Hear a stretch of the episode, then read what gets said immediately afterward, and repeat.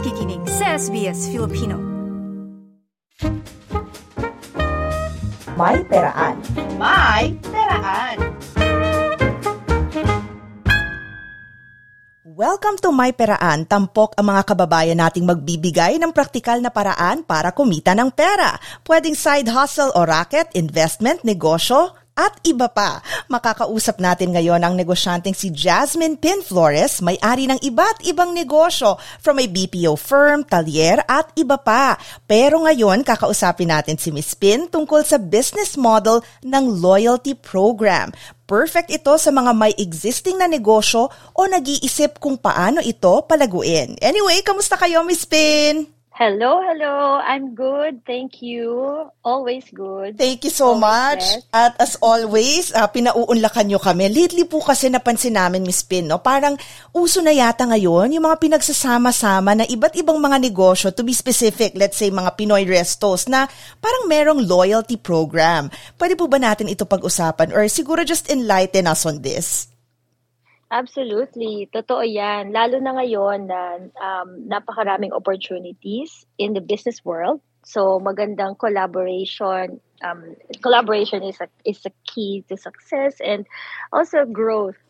So yeah, very exciting yan. Base sa inyong karanasan, dahil alam natin, ang dami nyo talagang mga pinagdaanan na negosyo. And hanggang ngayon, no, uh, ongoing pa rin siya. So, pero para po sa inyo, paano nakakatulong ang customer loyalty sa negosyo? Customer loyalty kasi ano yan eh uh, it uh, isang in- massive ingredient yan for a really successful business.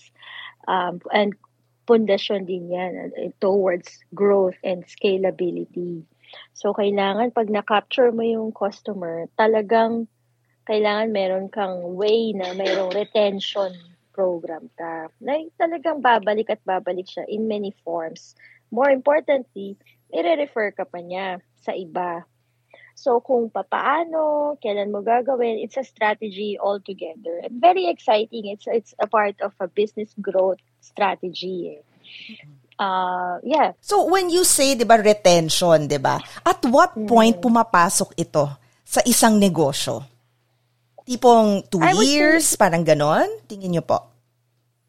I would say siguro pag nakita mo na na yung customer base mo relative to your sales goals in numbers at na-equate mo na siya, for example, kahit anong negosyo mo, kung kapihan yan or service-based business yan, in terms of number, I need 100 customers a month.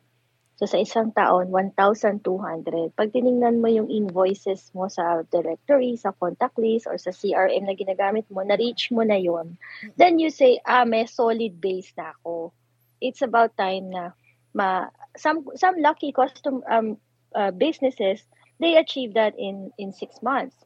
Some naman they go through the whole uh, business life cycle. So iba-iba and minsan naman may mga maliit kasi ang customer base pero they reach agad their certain revenue goal no in dollar numbers. So depende sa size and industry. But as a business owner, it's it's one important number na dapat alam mo na ang ang customer base mo at least sa break-even point mo. Na alam mo, this will sustain you all throughout. Kasi solid sila sa'yo, na they will go back every two months, three months, and so on. So, very important na you know that number. Okay, it's all about the numbers. Pag negosyo ang pinag-uusapan. Okay. So, ngayon po, let's talk about, let's say, yung pagdating, let's say, sa customer loyalty, 'di ba? Ano-ano po ba yung mga paraan para mapangalagaan ang iyong, let's say, patrons, clients, or diners, if let's say, you're really talking about a restaurant? Siguro, please offer some tips po. So, sa mga restaurants natin, very popular yung merong ah, loyalty program in terms of repeat. So, pag bumalik ka, meron kang certain, or even sa mga cafes, di ba, minsan, you get a stamp for every purchase, every coffee, or every uh, meal you order. Minsan naman, ano lang, um, promotional or seasonal.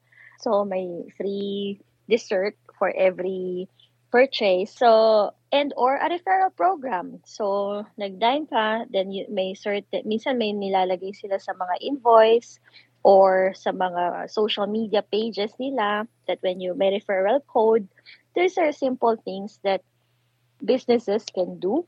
And uh, we can maximize lalo na ngayon ng social media. Promo code QR code um, it works it works really a lot.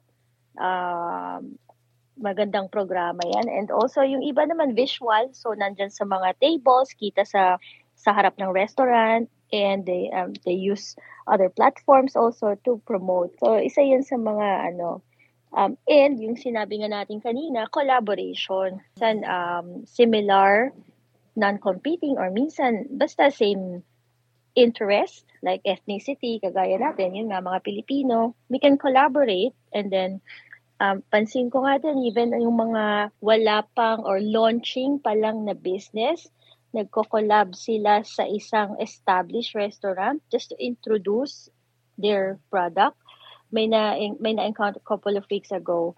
So bago silang brand and product, since wala pa silang restaurant, nakikolab sila sa isang restaurant just to fully launch their chicken inasal. It really turned out well kasi naging bagong menu yon kay restaurant at the same time nag-draw ng bagong crowd at the same time nag-collaborate sila. So just little things like that. So now when you talk about collaboration, mm. paano naman papasok ang competition? Kasi 'di ba usually it's like that for uh, businesses, no? What do you think po? Yeah, that's and that's the reason why you need to keep up with your own business, alam mo yung specialization mo, yung strategy mo, yung target market mo na talagang suited yung ginagawa mo dun sa tina-target, sa target market mo. And competition is really healthy naman. You, it, it challenges you to keep up with the times, with the season, and what's new.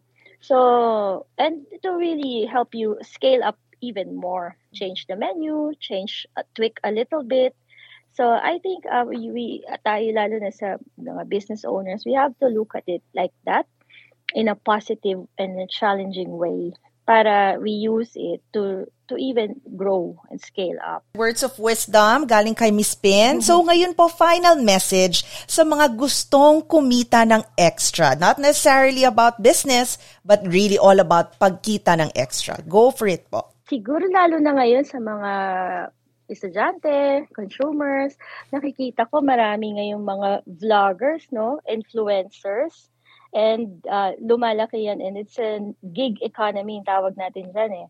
Um, magandang i-explore yan, lalo na hilig mo yung social media, hilig mo mag-video and, com- and dine out as well. Compile and create content, a lot of content anything, lalo na yung places you go, food you eat, recommendation, and develop your followers. Basta consistent ka and um, read a lot more about how to get more followers. And, and instantly, marami na influencers ngayon. Influencers really get paid a lot, lalo na yung mga businesses na nag-uumpisa. And um, not only that, na-enjoy mo yung ginagawa mo, kumikita ka, nakakatulong ka sa bagong negosyante kasi nabibigyan mo sila ng uh, bagong customer, 'di ba? So, and this is for everybody. You're young, you're old, you're new, you're new in the country, any age, any nationality, anyone can be one. So, yeah, something new. Maraming maraming salamat po ulit kay Miss Jasmine Pin Flores. Uulitin, Miss Jasmine. Mapapakinggan itong podcast sa www.sbs.com.au slash Filipino. Tandaan, huwag ma-stress sa pera. Matuto mula sa iba. Dito sa May Peraan. May Peraan. May Peraan.